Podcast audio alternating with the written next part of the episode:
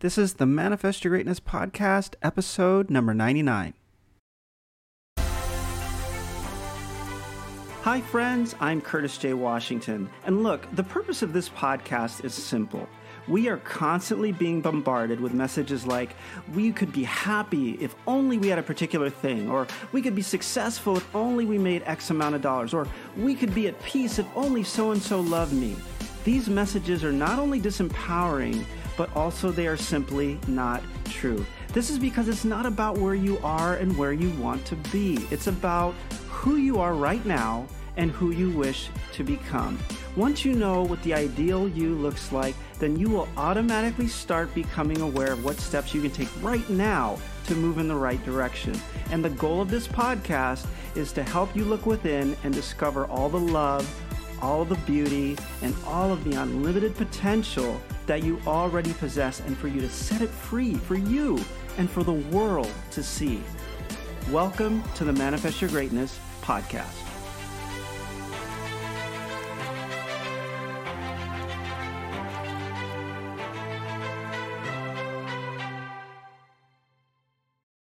Hi, everyone. Welcome to this episode of the Manifest Your Greatness podcast, where we explore practical and actionable steps that help you manifest the greatness that you already possess deep inside. And today, it's a perfect time to talk about ideas for the new year, right? We're starting 2024, exciting times. Got some ideas of what we want to focus on in 2024, perhaps. But how do we know? if we are pursuing those ideas for the right reasons. And what I mean by that is, how do we know if the voice we're hearing inside of us is our intuition and not our ego? How do we know that what we're hearing and what we're trying to tune into, that voice of wisdom that we rely on, right? How do we know that it's a voice that we can trust and it's going to be leading us to long-term fulfillment and joy and it's not something that we're doing to be recognized or to to be accepted by others or something like that. Self-preservation right? We want to make sure that we're listening to the right messages. So let's talk about intuition versus ego. This episode is going to be about how to determine whether or not we're hearing our ego or our intuition when it comes to deciding if the idea that we're exploring is something that we want to pursue for the right reasons or not. So, we've all had times in our lives when we're struck with an idea, right? Something that really just demands our attention, something novel that captures our curiosity. I remember when I was in my freshman year of college at the University of Hawaii, and I was dead set on being a business major. And not to date myself too much, but back when I was in college, Japan's economy was incredibly strong. In fact, it had just recently passed the United States in terms of GDP per capita. So when it came time for me to select a language to complement my business degree, like most students in Hawaii in college at the time, I chose Japanese. Now, I learned a lot during my first year of college, but by the time I finished my freshman year, the two most important things that I learned were one, I absolutely loved learning Japanese. There was something about the language that was both beautiful, free, and, and just deeply introspective. The more I learned, the more I felt like I was opening a door within myself a little bit wider. And as everyone knows, there are so many subtleties in language, right? Uh, where there's a, like a nuance or a word or a phrase that doesn't directly translate from one language to another. So I remember, for example, when I first learned the phrase onegai shimasu. This phrase is used in Japanese so many times a day. And the closest translation I found for this phrase in English is, please do this for me. But that's really a dry translation because the phrase has emotional undertones. Onegai shimasu also carries with it a meaning of a sense of understanding that what you're asking could be a burden to the other person. It could even include a request for forgiveness. It could even include a meaning of, from this day forward, I'm going to come to rely on you quite a lot. And, and I hope I'm not going to get in the way. And if I do, please know that it's not intentional and I mean no disrespect, and I'm really trying to do the best that I can. Onegaishimasu. One simple phrase, so many potentially complex interpretations. I was fascinated. Now, the second thing that became abundantly clear after my freshman year of college was that I couldn't stand accounting. I barely passed my Accounting 101 class, and I knew that more challenging classes in that same vein stood between me and a bachelor's degree in business administration. So I found myself at one of the first major forks in my young academic career. I remember tapping into my feelings in search of guidance. How do I feel about continuing to study business? And at the time, Japanese language was supposed to be a skill that helped bolster my market value if I was going to graduate with a degree in business.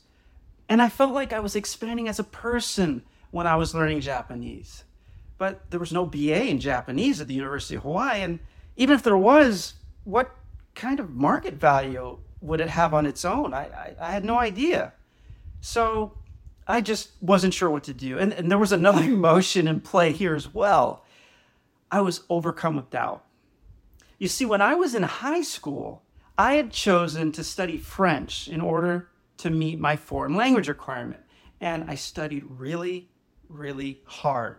But I was absolutely terrible at it. I was so bad that my teacher told me that she would round up my score on my final to give me a passing grade to meet my graduation requirement, but told me very clearly that foreign language study is just not for me. She actually went as far as to recommend that I stay away from foreign language study in the future altogether. Encouraging, right? So now I find myself studying a language just about as dissimilar from English as you could possibly get.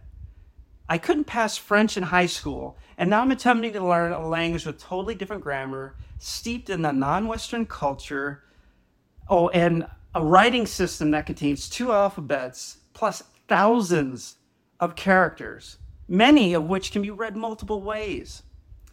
So, as you could probably guess, my confidence was not soaring when I thought about the decision that I saw before me, but I had to make a choice do I grind it out and get my business degree, or do I focus on Japanese language, which is what I really like and I'm getting the most joy and growth out of?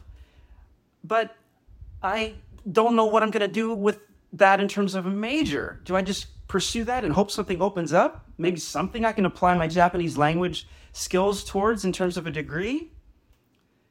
Well, after some soul searching, I trusted my intuition. I followed my heart, and I ended up graduating with a BA in Asian Studies with a focus on Japanese language and culture, which at the time I didn't even know existed when I was making that decision. So, whenever big decisions show up in our lives, we often need to do some serious soul searching to help us decide which path to take. We may try to pay close attention to which direction our feelings may be nudging us to go, or we might write a list of pros and cons to help us think logically about the decision at hand. Or perhaps we imagine someone we admire and ask ourselves, well, what would they do in a similar situation? One of my favorite go tos is David Goggins. So sometimes when I find myself in a tough spot, I ask myself, what would Goggins do? Now, these are all great methods to help you determine which path could be the right one for you. But it's precisely at times like these that your ego can show up unannounced and crash your self discovery party. This is because sometimes it's difficult to determine whether those butterflies in your stomach or even those sudden soaring senses of optimism you feel are they steeped in intuition or are they born out of ego. Well, thankfully, ego based ideas do leave some clues for us that we can use to avoid falling our ego off a proverbial cliff. But differentiating between ideas stemming from ego and intuition involves tuning in to your inner signals. And if you're like me, oftentimes those signals can be vague, mixed, or even contradictory. So let's take a look at some things we can do that can help get rid of some of that static that can make it so hard for us to clearly hear what our intuition, our true inner voice, is trying to tell us. Before we dive deeper, let's take a step back and talk about motivation. When we think broadly about being motivated, we usually think about it in a positive context, right? If we're motivated to clean up the garage, or motivated to go to the gym, or motivated to eat healthier foods, these are all great things, right? Well, usually that's the case, right? But to be certain whether intuition or ego has the reins in this case, we can ask ourselves a few simple questions and then answer those questions honestly. Is this motivation driven by desire for validation, for leverage, or a fear of failure? If your answer is yes, then your ego's got your number. If your motivation was truly rooted in intuition, it would arise from a genuine sense of alignment with your most coveted core values and beliefs. Ego based ideas, on the other hand, can actually conflict with your core values or involve compromising your principles. Another thing we can consider here is your emotions. Ego based ideas are tied to emotions such as pride, envy, or defensiveness. If you find yourself being motivated because you want to feel good for feel good's sake, you guessed it. Ego one, you zero. Your intuition based ideas will always invite a more centered and positive emotion. You'll sense a feeling of overall goodness from the idea that radiates outward from your perceived efforts. The exact opposite of emotions tied to ego based ideas that are focused on how you will feel in relation to those around you. Then there's your time perspective regarding the idea. If your idea conjures up images of short term gains or immediate gratification, then your idea is likely flashing ego and bright neon. Whereas intuitive ideas tend to align more with the goal of long term sustainable fulfillment and well being. And long term sustainable fulfillment is achieved through meaningful work aligned with your purpose. Then there's scarcity versus abundance. The ego is always thinking about self preservation and what's in it for me. Your ego operates from a scarcity mindset and therefore it doesn't want you to lose out or miss out on anything. So lean into your inner dialogue here and check whether your thoughts around this idea focus on fending off limitations, lack, and insufficiency rather than on inviting abundance and possibility. The ego believes that there aren't enough resources, opportunities, or options available for everyone. So you've got to get yours before someone else does. With this mindset, you'll be tempted to hoard resources instead of share them to shun calculated risks instead of take them, and to hide your ideas from others instead of collaborate with others. When you feel insecure, lacking, and have a scarcity mindset, your idea is being promoted by ego. Remember that true intuition based ideas invite notions of abundance, confidence, and fulfillment. Intuition drives comprehensive goals with an and also instead of an either or objective. Something else we can consider here when we're trying to discern whether or not our ego is driving our decision to pursue an idea is whether or not we find ourselves searching for external validation for our actions. While validation to a degree can be helpful because it's a good form of feedback, relying heavily on external validation, that's a sign that you're potentially valuing social or economic self preservation over staying true to your values and your passions. There was a period in my life when I was early in my corporate career that I was very conscious of the brands of clothing I was wearing, especially in the workplace and at social gatherings with friends in the same industry. I would spend more money on brand name clothing, not because I liked it more than some of the less expensive options out there, but because I thought by wearing those brands that I'd be perceived as being successful and socially in style. I was looking for someone else to acknowledge that I was doing it right instead of just wearing what made me feel good. Nowadays, anyone that knows me well knows that I rarely wear any clothing with loud logos or brand slogans on them. Now I choose to wear what I think matches my build and personality. So, these are just a few things to consider when you find yourself evaluating a big new idea if you aren't sure if intuition or ego is guiding your decision. Like any muscle, the more often that you use this form of self introspection to tune into your thoughts in more detail, the more skilled you will become in discerning whether an idea is ego driven or if it's driven by intuition. One final thing that I'd like to emphasize here is always, always, always avoid making decisions regarding big ideas when you are in a bad place emotionally. When you are angry or exhausted, effective introspection is simply not possible. And your ego uses moments when you are mentally weak like that to push through its agenda.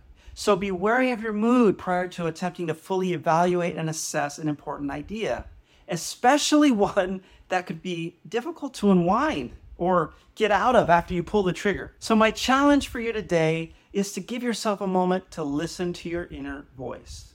Observe that internal dialogue when you find yourself on the cusp of acting on a new idea. So, when you're contemplating an idea, do you feel anxious or fearful? Are you gripped by FOMO? Are you overly concerned with what others will think of you? Is your idea more focused on short term gain rather than long term fulfillment? Do you want it because someone else has it instead of because it's what's valuable to you? These are all indications that your ego is driving your decision and that this particular idea is not focused on supporting your long term joy and fulfillment. I hope you found these tools helpful. Thank you so much for joining this episode of Manifest Your Greatness podcast, and I look forward to spending time with you again on an episode in the near future. Thanks for tuning in to this episode of the Manifest Your Greatness podcast. If you liked what we've explored on this episode, then you'll love the Manifest Your Greatness coaching program. The Manifest Your Greatness coaching program is uniquely tailored to help support you on your journey to become the absolute best version of yourself. So, if you are committed to taking the steps required to significantly and permanently level up in any area of your life, visit manifestyourgreatness.com forward slash contact. Again, that's manifestyourgreatness.com forward slash contact and schedule your free consultation call today. Talk soon.